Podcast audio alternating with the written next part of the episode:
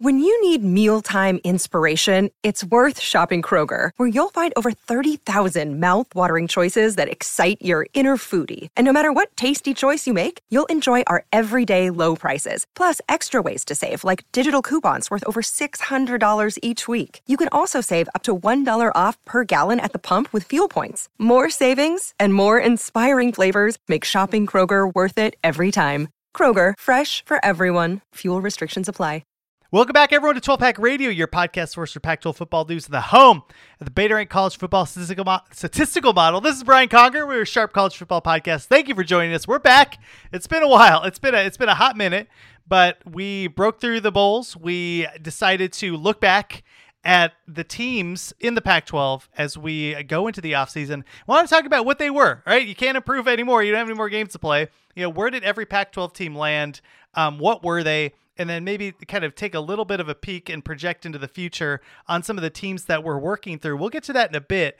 Um, I'm joined by Rob Aaron, and and Rob, we are coming off the national title game, which was just inappropriate and disgusting, and uh, I thought kind of like this is to start on a sad note, but I thought it was depressing. Like it, like if you're TCU or any team that like you know, has good coaching, tries hard, has a couple good players.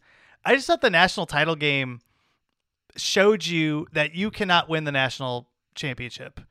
And to me, that's okay. Like I, I actually appreciate college football for what it is, but it I was I was really bummed out because it does highlight how different of a sport I think some teams are playing than others. And yet we're all in the same league together and that's weird. I don't know. What, what, did you think about Georgia's just complete destruction of TCU, um, and what that means for college football, and what, what do you think it means for the Pac-12? Because I don't think any of our teams are even close to what we saw at Georgia. Yeah, I mean that's largely. I mean, like it is a, um, it is a very, very, like, and it's been this way for a little bit, right? Like, yeah where the teams at the very top of the sport have created separation between themselves and you know the rest of the teams. Um, and it's it can feel very conference oriented right? But like really like it's just it's not it's not that like the entirety of the sec i mean now the sec some of the schools are better right? Like and, and top to bottom but like the top of the like the middle of the big ten isn't a lot better than where a lot of the pack you know 12 is uh, most years the trouble is is you get into like you know like if you if you bump into the very very top schools right like you are going to be in trouble right and um TCU definitely had some luck against Michigan, you know, that helped. Um, yeah, they did.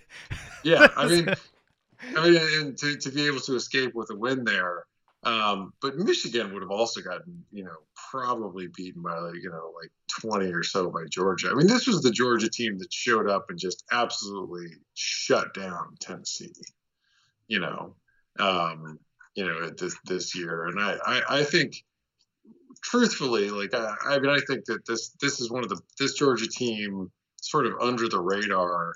I think this season turned out to be one of the better college football teams we've had.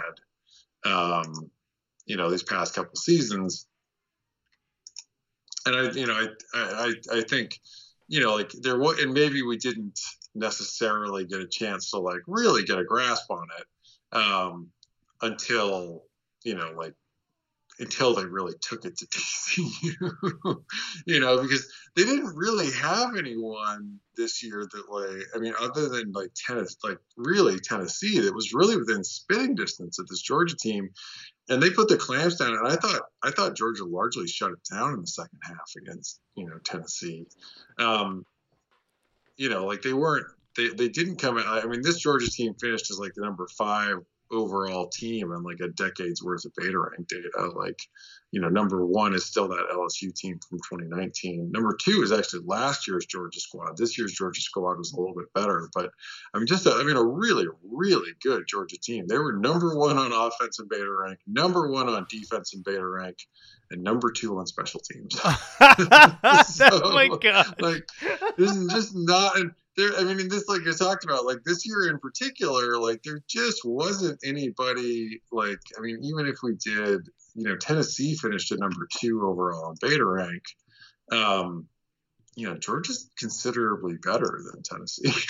you know, so I would just like I would like for a lot of like, but to your point, right? Like realizing how far you are off, right? Like, and even if you're like USC and you're off to the, um, you know, like the big, you know, the Big Ten, um, you know, like I think the gap between where USC is right now and where Georgia is is enormous um, you know, and like if you're Oregon and, and have, you know, aspirations of getting there, like it's a long build. Like you're talking for, for Oregon to potentially get to where Georgia currently is, you're looking at, you know, like like four years, probably. I mean, I know people are going to be like, ah, no, that's not for. Like, I think it's probably like from today, like a considerable four-year build. Because I'm also, I think, if you look across, like, I think one of the things with the pack, the, you know, the teams in the Pac-12 is, I'm not sure they've got the right people at coordinator and the right culture in place yet. Right, not just recruiting, but like I'm just I'm not sure like top to bottom. Like if I looked at every team in the Pac-12, that they all have the right personnel in place coaching and then I, I, I definitely would agree that they don't have the right personnel in place you to, know on the rosters yet. Yeah and to put things like put things into context looking at georgia and just how they rated in the model this year compared to the closest pac 12 team which is utah. So you, you mentioned usc and i think usc had the highest profile. By the way usc lost to tulane just you know just yeah. throw that out there. Um, I, yeah, I know they didn't show but like they still lost. Um, you know utah and, by the way, Beta Rank, you know, weighted the playoff games a lot uh, like normally, and then I think right. you put a cap on how you were weighting any of the bowl games, right? Yeah, I mean, it was just you get too much wackiness in bowl games these days. So they still count. They just count for twenty percent of what the playoff games do. Yeah. So like Utah was the highest rated team in the Pac-12 at the end of the year after the Bulls, and they were top ten. Can you just talk through like the gap between Georgia and and so like if if you're on sharpcollegefootball.com, like Beta Rank has you know the, the rating for Georgia is 3.63, the rating for Utah is 1.77. What does that mean? Because that is a it that's a big 20, gap. It means 20 points. oh my god. like that's what if Georgia and Utah met on a neutral field, Georgia would be favored by basically three touchdowns. Yeah. I mean, and like, listen, like this, you know, this, this, you know, you know, they Georgia opened as a 14 point favorite over TCU. Um, you know, and uh, they, I think if they played again, it would be over 20. you know, yeah, oh, yeah. like more like 24, or 25.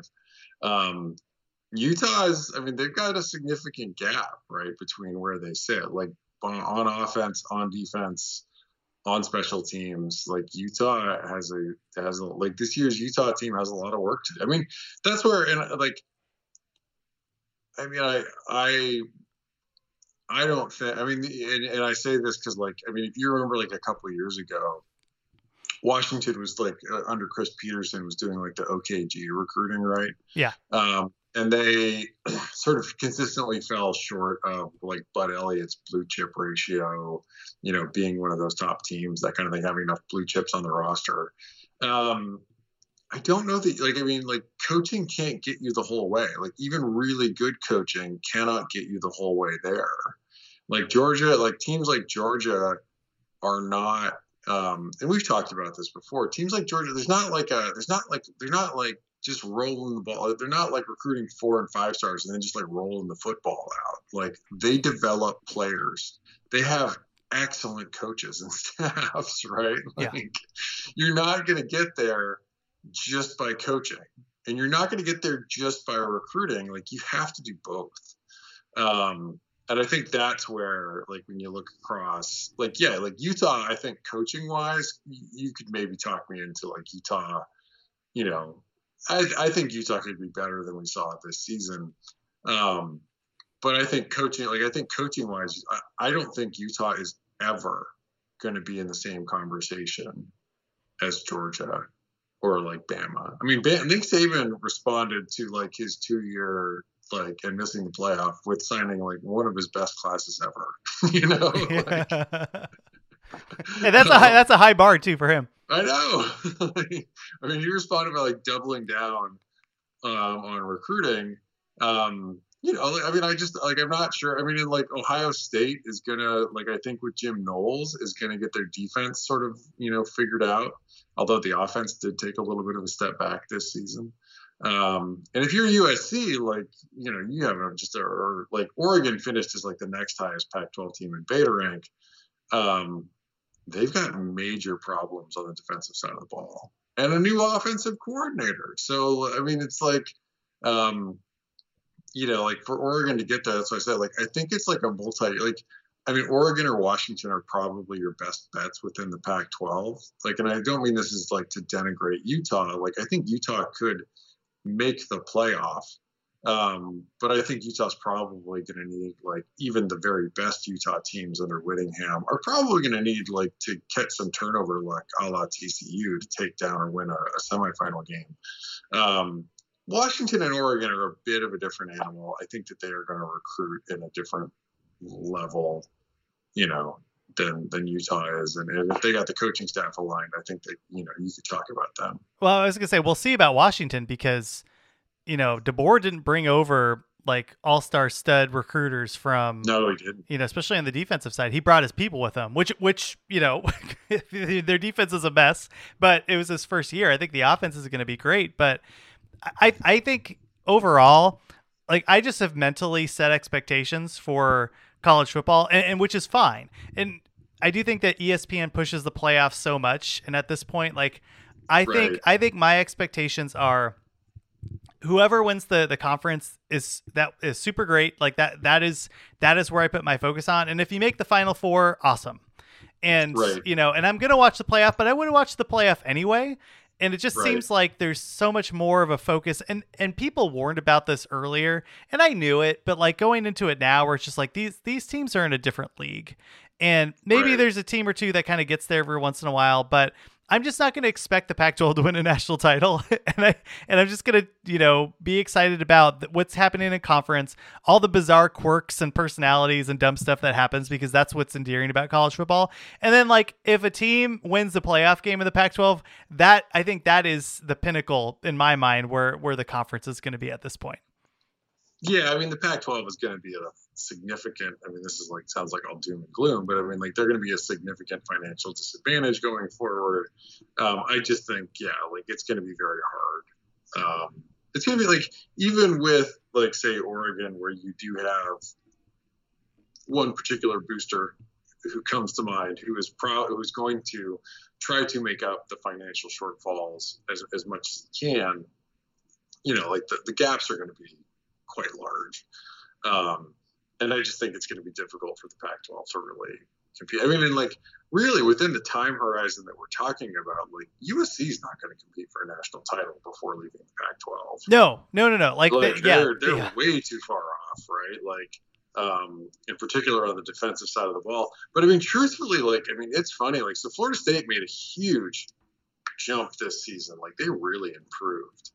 Um, Clemson took a step back, but like you look at those teams, like I'm not sure the ACC is, is going to be competing for national titles. I'm like, like the Big Twelve, like TCU got in there and like punched way above their weight this season. Like I'm not sure the the Big Twelve is. I mean, like it's pretty much like I mean the teams that will be competing for national titles. Like there's a few more of them in the SEC. Like you could absolutely take Florida and turn them into an Alabama, right? Like we've seen that before, right? Like maybe Josh Heupel. Like I mean, people. I've lived in Tennessee. Like people underestimate. no, it's it's tougher to recruit in like Tennessee's a bit like Alabama, and it doesn't have like a huge like in-state recruiting base. But ten, like the the commitment of people within Tennessee Tennessee football is off the charts, right? Yeah.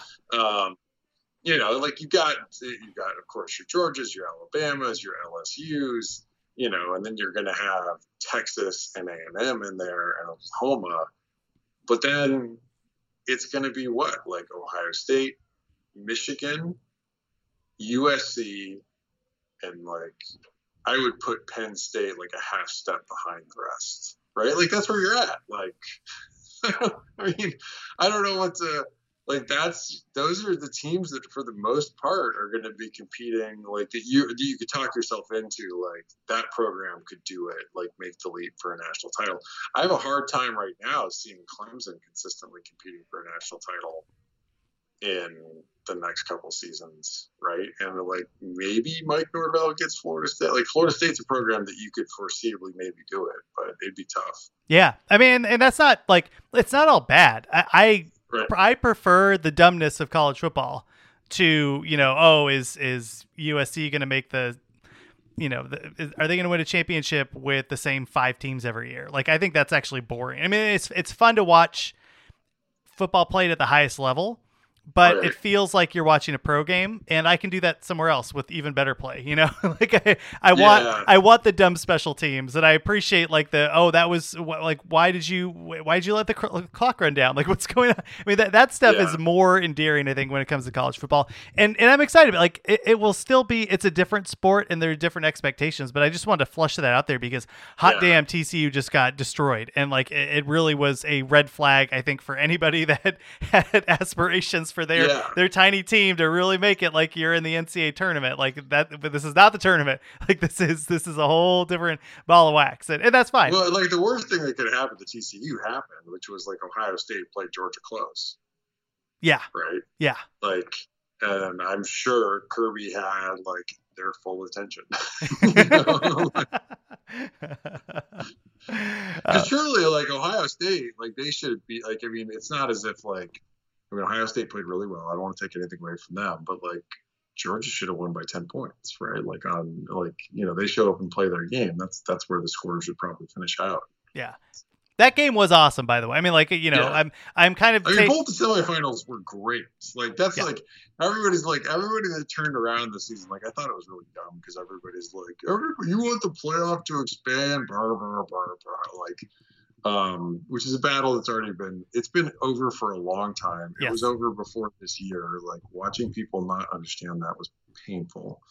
Um, but like the semifinals, which have often been the blowouts, were really good this year. We got two really good games. Yeah.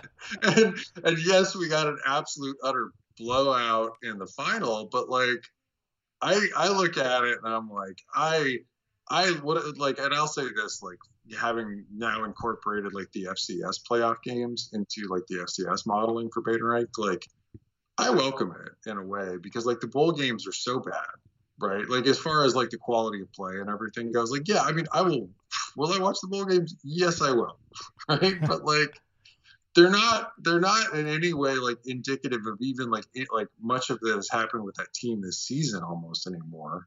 Both with like players opting out, like the amount of coaching turnover we now have that's that's moved forward because of signing day and the transfer portal um, you know, like getting bold, like getting more games that actually freaking matter again is is a good thing Yeah. for college football, right? Like, yeah, like we do not, like I do not need like people are like, what will happen to the Rose Bowl? And I'm like, well, it'll be fine, right?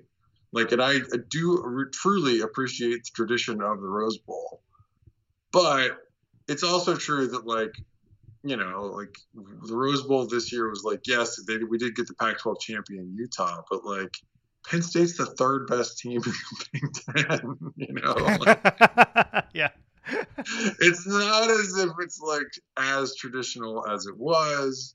You know, I just, I, I just think with the like, um, you know, like you have uh, like you had arguably the two best players on each team opt out. You know, of the game um, you know, I'm I'm interested in more games that are like that.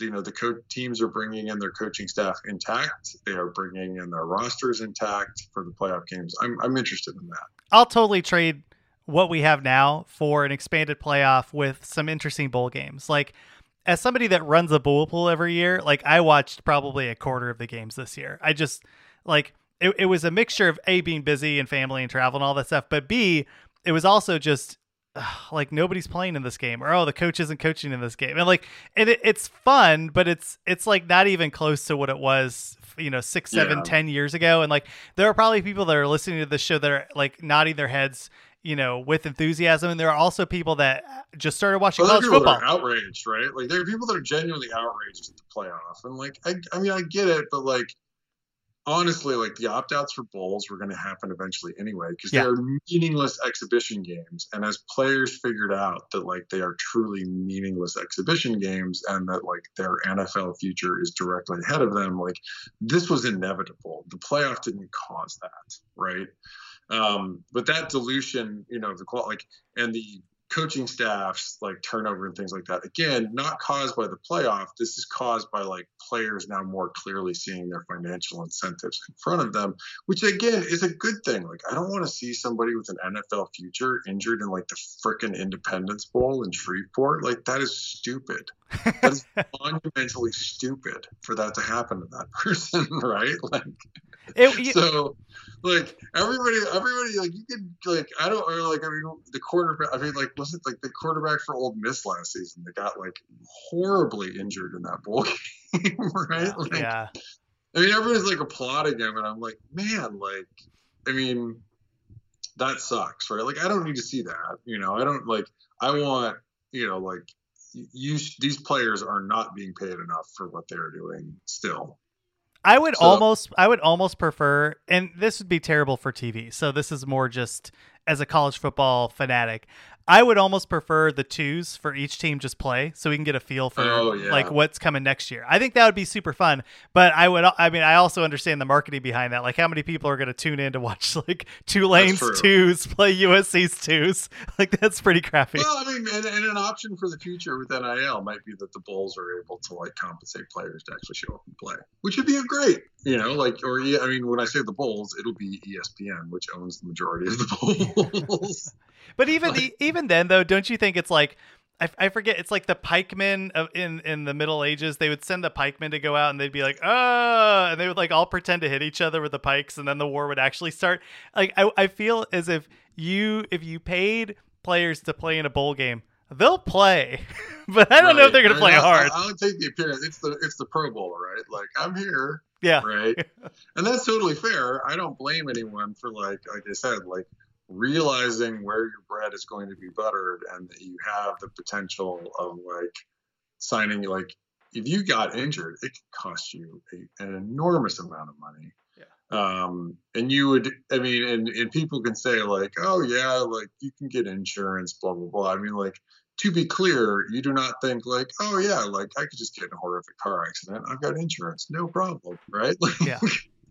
Yeah it's it's just a bizarre system and uh, you know like i i'm excited i'm excited for the evolution of the game. Like i'm curious to see if other conferences really shift more towards the regional you know rivalries and kind of go back to that rather than focus on the playoff. Because like frankly i don't watch espn like anymore at all and it's not it's not like at a boycott. I just I just don't find what they're doing interesting. I, I think there are better there's better content for college football. It's some of the Pac-12 podcasts, it's the Cover Three podcasts, and like I just think that there's better ways of covering it rather than playoff, playoff, playoff, playoff. And well, so I mean, because they're they're catering to like, I mean, like if you're watching ESPN, like they're catering to the mass audience, right? And like Yeah. the mass audience is connecting into like what's going on. The hor- I mean, you're talking about like politics, right? It's a horse race, right? Like that's an easy thing to cover, yeah, right? oh yeah, like and so like yeah absolutely. Like that's what's going to get coverage you know because like they're the median fan that is tuning in you know is is just like it might be dro- like might be somebody like dropping in to college football doesn't read a lot but just wants to watch you know is, is not following online just wants to watch some football. I mean i get like people complain about that. I'm like i get it. But like who's watching i mean when i go to the, if i go to the gym and they have ESPN on. I'm like, I'm like, who's watching this? Not because, and it's not any different on like FS1 or anything like that. Like those talking head shows are just pointless, right? Like they're just arguing for the sake of arguing. Yeah. Um, it's like Crossfire, but for for sports. And like, I want no part of it, right? Like I don't care. I don't care what Skip Bayless thinks about college football. I don't care what Skip Bayless thinks about anything.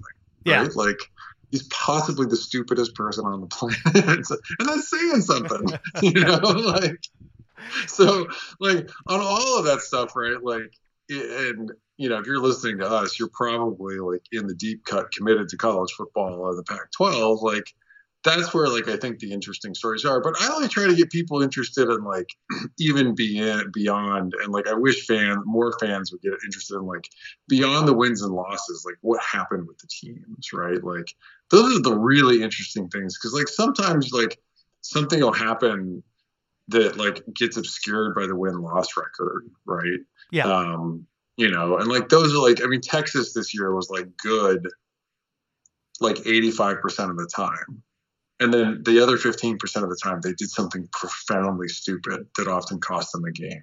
You know? Like but the fact that like they did that that like texas took a big step forward this year under the radar right?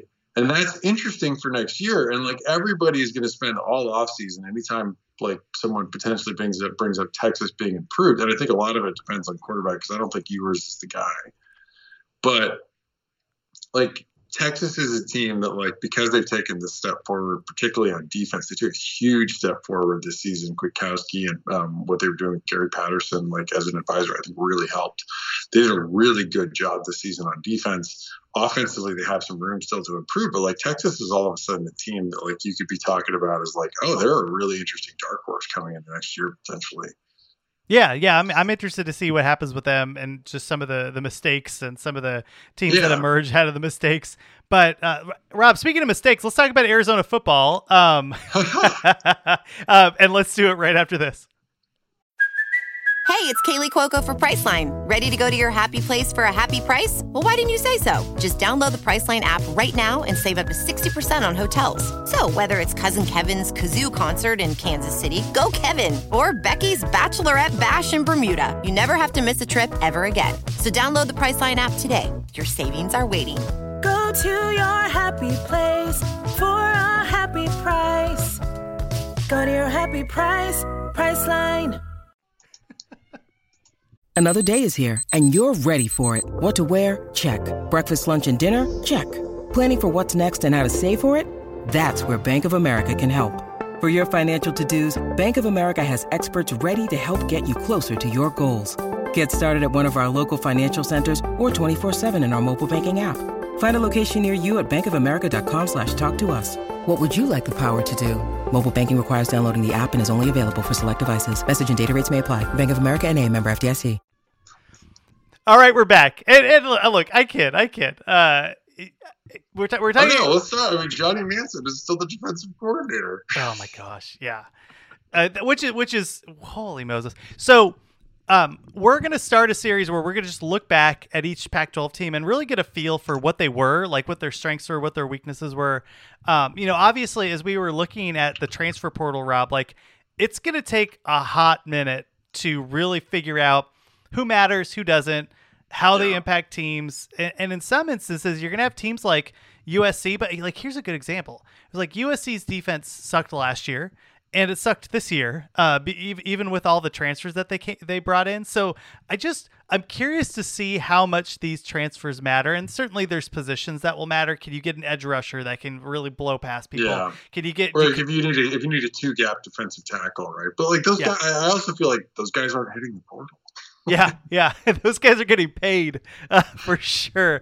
And, you know, obviously quarterback matters if you can get a wide receiver sometimes. So we'll keep an eye out for that. But I do think, like, in the essence, a lot of these teams are what they are and right. and they will change and evolve over time like everything does but anyway just taking a look back and looking at the stats and looking at where these teams ended up finishing let's start with uh, the arizona wildcats. So they ended up five and seven on the year but like you were you mentioned rob you know taking a look under the hood outside of that win loss column i think is really important. So they make the the move at quarterback. They are able to bring in Jayden de Laura um what what was this like? You know, as we take a look back from an advanced statistics perspective, what was Arizona? What were they good at? What did they suck at? What like you know when and then when we look forward, what are the some of the things that we think they could either build on or they're going to regress at? It's like the big thing is that with this Arizona team this season is they took a big step forward on on on offense and they took a big step forward on special teams, right? So like last season this Arizona squad, they were at 95 on like so. This team managed to finish this year um, at number 65 overall in beta rank, which is a big improvement over 92, Yeah. which is where they were last year, right? Um, and it, it was mostly driven by significant improvement on the offensive side of the football. So they went from um, sitting at number 95 overall in offense to number 32. The 32 is a middle of the road Power Five offense, but like for like Arizona getting out of like the very you know one of the worst Power Five offenses in college football um, and making that improvement is is, is really big. Um, and then they the the tough thing for them is they actually regressed on defense. Um, so they got worse. That uh, that offset some of the improvement. Um, so they were at 88 last year on defense. Um, they fell back to 113. Um, and that hurts. But they again, like, and here's that, like, they went from 114 on special teams all the way up to 45. Um, which again, like, that's a really significant improvement.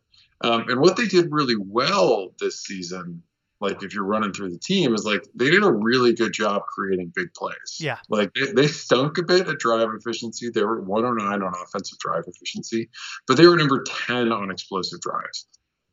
Um, and I thought they did a really like that's I mean Fisch did a really good job finding ways to put together like really big plays out there. Um, and they avoided three and outs and turnovers. Like, I mean, in a lot, like, I mean, now when they did turn the ball over, it often came in bunches, but they were 19 in negative drives. Um, and they were a real pass heavy unit, number 14 in effective pass versus 82 in effective rush. So I think th- on the offensive side, so well, here's a question, right? So they're 109 in drive efficiency, and then but they're 17 in play efficiency. So what, what is that? Right, because if you take a look at Arizona's offense, like if you're, and we're looking at sharpcollegefootball.com where you can see all this stuff. So if you take a look at the left side, it's all offense, and it's like 32, Yeah. 10, 17, 19, 14, and then you see this 109 on offense. 109, yeah. So what, what does that what does that mean? So it means that like Arizona, when they're putting up points, it's almost all coming from big plays, um, right? And so like there's like offensive drive efficiency is your ability to put together, you know, put together drives to put up points, and and those drives are not dependent on big plays, right? So like your ability to like, I mean, think of like Army football. You know who's really good at drive efficiency and often stinks at the explosive drives? Like the numbers are often flipped for like service academies. Yeah. Why? Service academies are like five yards in a cloud of dust, man. Like they're and they will drive down the field without putting up a bunch of big plays. Like so when Arizona's putting up points, you can explain almost all of Arizona's points with big plays, right? Um, and explosive drives and drive efficiency are the two biggest components of your offensive beta rank score because these are not all equal, right? Like now play efficiency, they're at 17. That's outside of explosives, their ability to like put up a solid yards per play. It's the least important of the what I call the core four beta rank metrics of drive efficiency, explosive drives, play efficiency, and negative drives. Um, and then negative drives, like negative drives is like don't shoot yourself in the foot, don't produce three and outs, don't go backwards, don't turn the ball over. And Arizona did was significantly improved here um, over where they la- where they were last year. I think what's interesting is like how pass heavy they were. Yes, that was I was gonna say that. Well, like Right, because like Yeah. it's, if you watched Arizona at times, like I thought they ran the football pretty effectively. But here's the thing: is like beta rank offensive effective rush and effective pass are not calculated at the margin because I think you end up with weird results when you do that for offenses. You'll end up with like Navy has the most like efficient passing attack. You know, like that doesn't tell you anything, right? Like Navy throws the ball once in a blue moon, Yeah, right? yeah. Like, and it's been set up by the run game. So if you wanted to stop Arizona, like you need to stop the passing attack, right? Like the run game was there and it wasn't bad, but they didn't rely on it a lot, um, relatively speaking. I was, you know, like let's set Jayden de Laura aside because that is a whole that that is its own subject. Roller coaster. Yeah. And if you just take like let's say remove the quarterback, take a look at the play calling and, and the, the players that we had on the team, right? So really good wide receivers. Jacob Cowing ended up being the truth, like coming over from UTEP. Uh, McMillan was really solid. Dorian Singer was awesome. Now he's transferring over to USC. But I think when you take a look at some of the other wide receivers they have on the team, like that, that I think that the passing offense is interesting, and it was even more so with Singer. It, what surprised me and I don't know if this is the offensive line or, or I would assume it is, uh, rather than the talent at running back was you did. I remember Hythloday came on the show, uh, or I came on uh, their show. I forget which. But we were talking about Michael Wiley, and I thought he was fine, but I don't Right. think he was like an. And if you take a look at his numbers, right, six point eight per carry, really solid, eight touchdowns, only seven hundred and seventy yards. But it's not. It's not like Arizona. If you take a look at their numbers at Beta Rank, it almost looks like it's an air raid offense, but it's not. Like they ran the ball No. 352 times and threw it about 450. So that split isn't that, but the efficiency was so bad at the running game. Like what was that? Like cuz cuz this was not a good running team.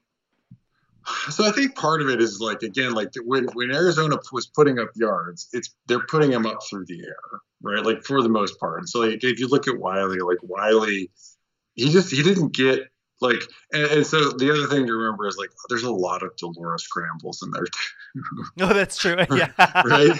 yeah. so um like i for the effective rush That's like true. i make sure and remove sacks Yeah. and count them towards passing um but like so why like for arizona's like like wiley did well when he ran the football but he was off like they were often set up by like it's almost the inverse of navy like arizona's run game often thrived because people are like oh my god they're to throw the football um, but it wasn't an air raid. Like we often talked about, like Arizona, like in, in the air raid, like you have a quick pass game. Like it often felt like Arizona did not have a quick passing game, No. and it was a lot of deep shots.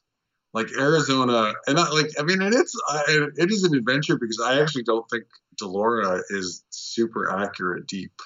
it makes it an adventure, right? Like it felt like, like, and I think truthfully, as much as I like, do not always enjoy the Jayden de Laura roller coaster ride, like the offensive line looked like they improved partly because like de Laura scrambled around like crazy, right? Like now I think some of this is on Fisch and the offensive design.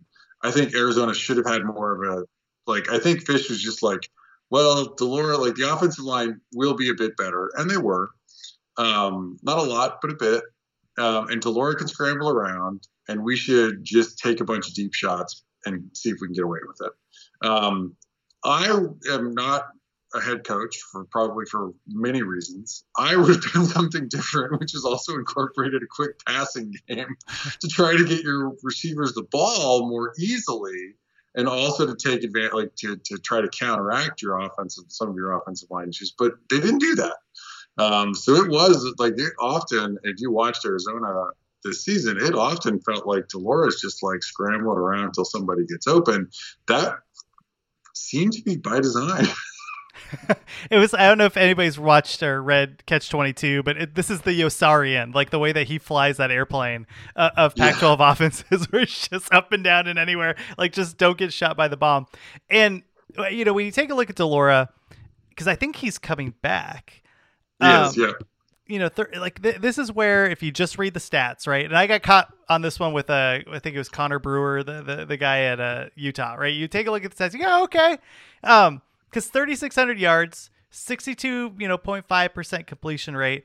You know, he's throwing 25 touchdowns and 13 interceptions, but it doesn't tell the full story. Like if you take a look at the way that game, those games are played, like was he a significant upgrade from what Arizona had? Well, yeah, but what Arizona Absolutely, had was yeah. a disaster, you know, two years ago. So, Yeah. And I think like you know, I don't know if he improves. I didn't really see that much improvement between what he did at Washington State and what he did at Arizona these last this last year. I think I think this offense. I mean, he certainly had better receivers at Arizona. Yes, that Uh, is true. That is true. Um, which is weird because right, you know, you when you think of uh, Leach's offense, but like a lot of those wide receivers, you know, made their way through the, the program by the time you know he was done there.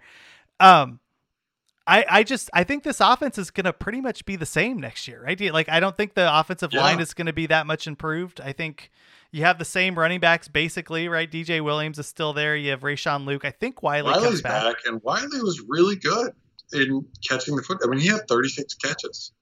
Oh yeah, I forgot about that. Yeah, I mean, like that's like on like with Wiley, like they did. I mean, Wiley was dangerous out of the backfield. Um, I think that, like, I mean, look, I mean, like, yes, like with Dorian Singer, who, I mean, I think arguably was their most dangerous wide receiver. I mean, Cowing had more catches, but like Singer matched like outdid him on yards on like 30 like around 20 fewer catches 19 fewer catches Yeah.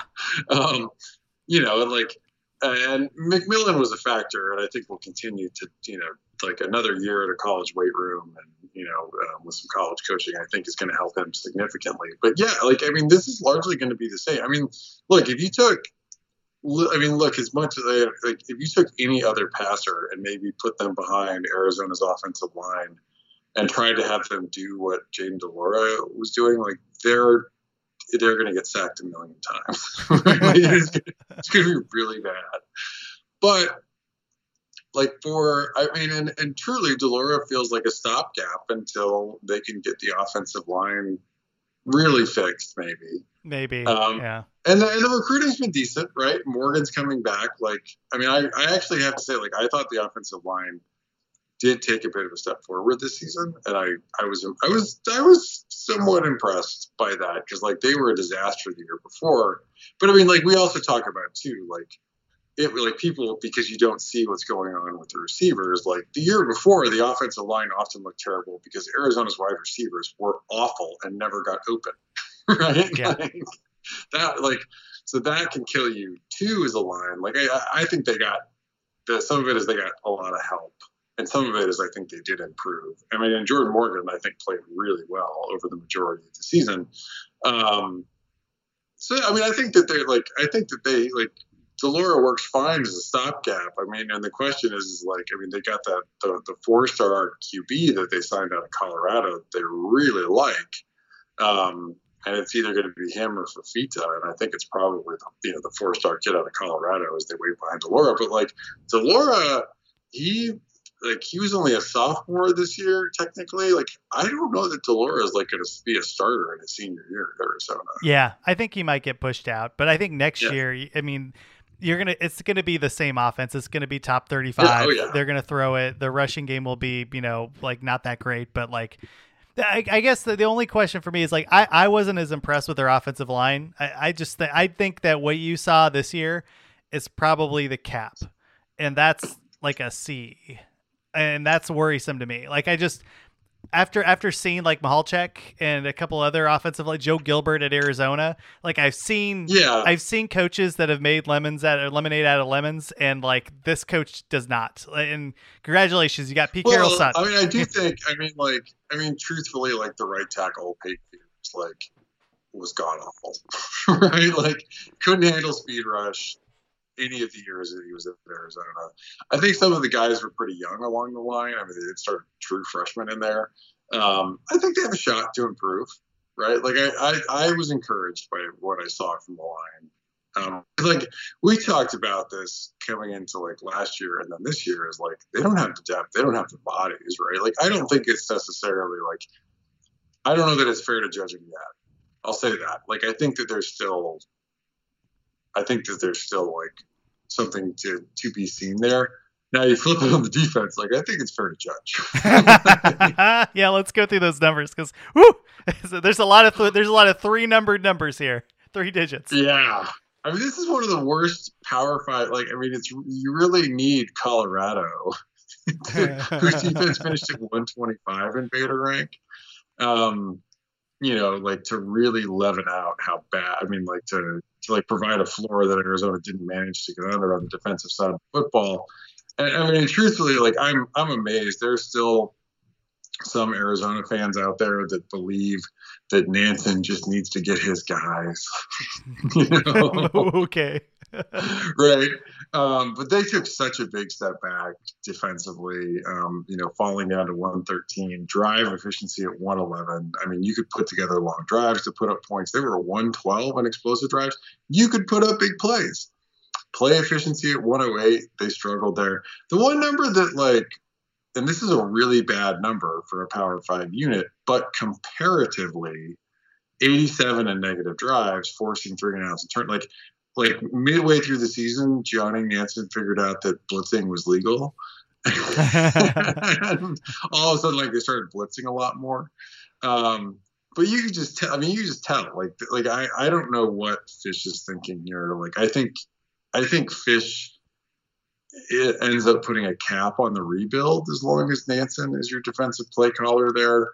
Um, they finished at 115 in effective rush. I mean, Arizona really struggled to stop the run this season, and it always amazed me when teams would like not figure that out. But they also weren't that great against the pass. Number 93 in effective pass, and they lose Yeah. arguably their three most important, like three of their most important players. Um, I guess four, if you tell, yeah, three of the most important defensive players, like at either rushing the passer or coverage. Um, and in particular, like Christian Roland Wallace, um, you know, and Kyon Barrs going out to USC. P- Paris Shand, I mean, maybe Paris Shand. I mean, I'd be surprised. He might be one of those guys that like is transferring to LSU but didn't land a scholarship. Yeah. Um, you know, but like Barrs and Christian Roland Wallace are more than likely to have gotten scholarships to USC. Um, I'm just that really hurts to to see them, you know, move off like that for for this Arizona team.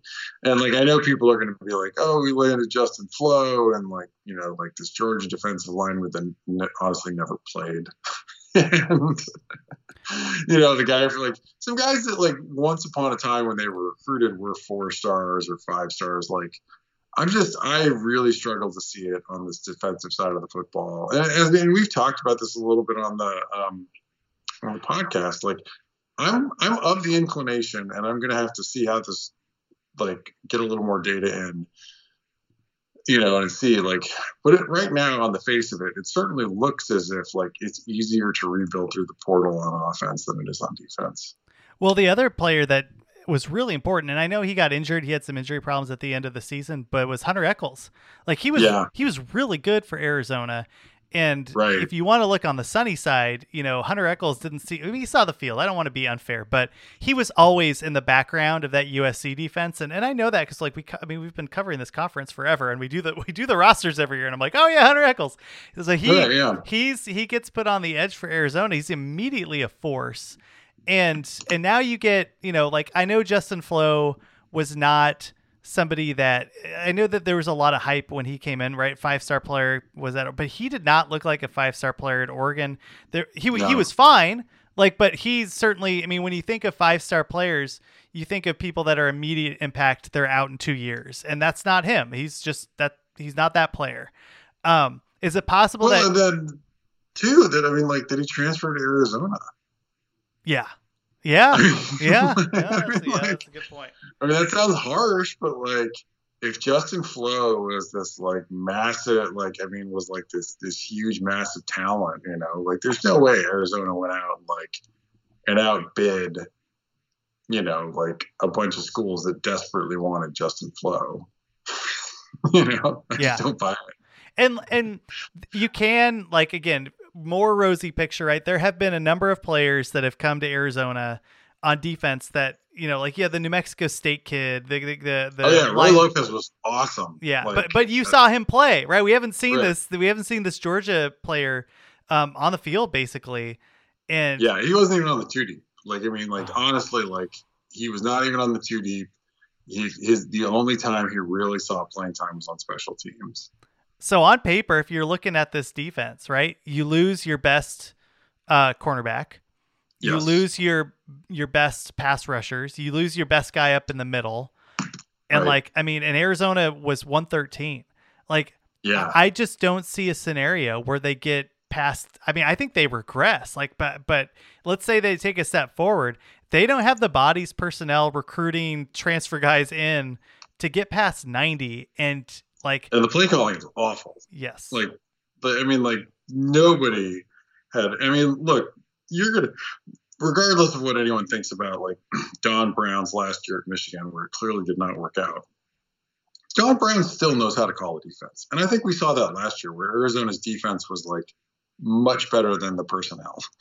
you know, and they took a big step back this season, you know, under Nansen with largely, I mean, this is the part where people are like, oh, like he just doesn't have the personnel. I'm like, Don, these were Don, Don Brown coached pretty much the same defense, right? Yeah, like, yeah. like pretty much the same dudes, right? It's not like Don Brown had like a bunch of like ace defenders that like Johnny Nansen didn't, right? yeah. Um, and I just I look at this and it's just like it's it is inexplicable to me that fit. Like, I mean, we talked about this when he made the move. It was like, what? Um, and now to still be continuing to sit on it, even coming into this year, like it just feels it's inex. Like I just feel like it's inexcusable to be like Arizona's players deserve better. Like you, you as a boss have to do better for the people that were like essentially report into you to like put them in a position to succeed. I, I thought I thought possibly he did it. Well, no, I know he did it for recruiting, right? Because Nancy. Yeah, was, I mean, it was all about recruiting. But and, and, like and it worked on the offensive side, but Nansen isn't on the offensive side. And the UCLA players that he brought in, I don't think I can't recall them seeing the field, right? Like. Right. Didn't he? Did he bring in like a, a linebacker and a tackle, like a guy in the, the on the defensive line? And I don't yeah. remember them having any impact at all.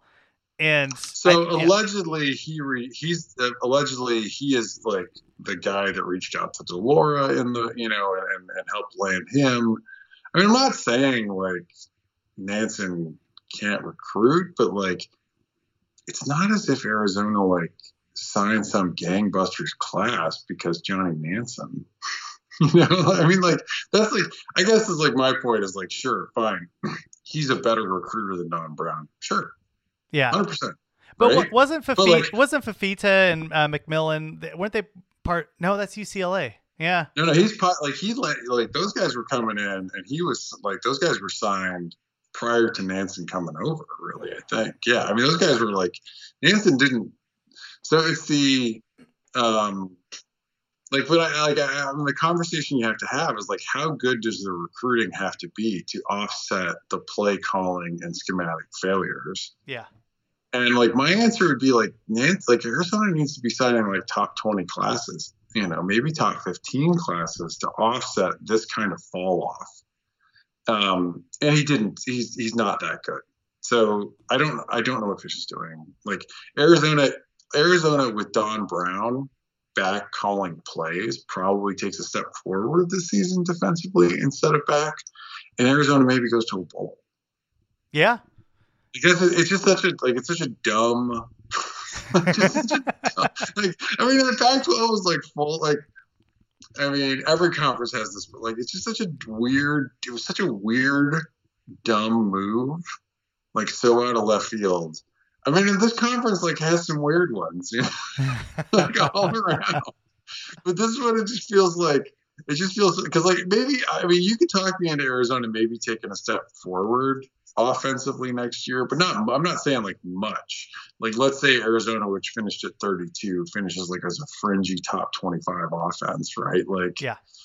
Let's say the special teams, which took a, an enormous step forward for the first time in like seven years. like Arizona had decent special teams for the first time since like like Rich Rod's like third year. Yeah, like Nick Foles. yeah, right. So like so, like let's say special teams like maybe improves a bit too. Like I don't think the like I think Arizona could like maybe and people like people are going to want to go to a bowl next year. Like Arizona got to the five wins this season. You know, like they're they're like they're gonna try to sell like you know that maybe this is the year Arizona gets through and gets to a bowl game. Like I think the defense is is going to be bad enough that like they might miss a bowl. Yeah. Well, I mean that's it, right? Like so Arizona next year they're going to have probably a top 25 offense. They're going to be able to throw the ball.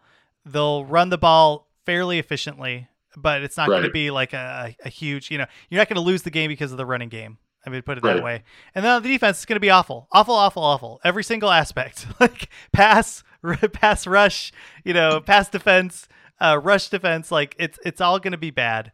And uh, and I mean, I think that's what the team is. And if they're able to jump up higher on the offensive side, maybe they win six games, maybe they win seven games, but I just don't, I don't believe it because I don't think the defense is going to be there. And um, no, they're going to need some turnover. I mean, to get to a bowl game next year, they probably need turnover luck. Yeah. Now the schedule lightens up a little bit, as I recall, but like, um, it's going to be a tough slog, right? Like, I mean, now I think Arizona, like, I think we're at, uh, coming into the year where like the Pac-12 swaps it up, so I think Arizona gets Stanford back on the schedule, which is a good thing. I mean, like, I'm assuming Stanford's going to have a little bit of a rebuild. Yeah. Um, you know, so that's going to help, right? Like, they're you know, like they they they played both Oregon and Washington. Like I don't think they play them both next season. Um, they don't have North Dakota frickin' State on the schedule. They get Northern Arizona next season.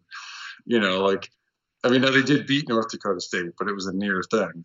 Um, I mean, like, yeah, I mean, like, I'm not saying like they're going to be far off, but like, I think if like you were coming into the season, like Arizona's probably right around like four or five wins again.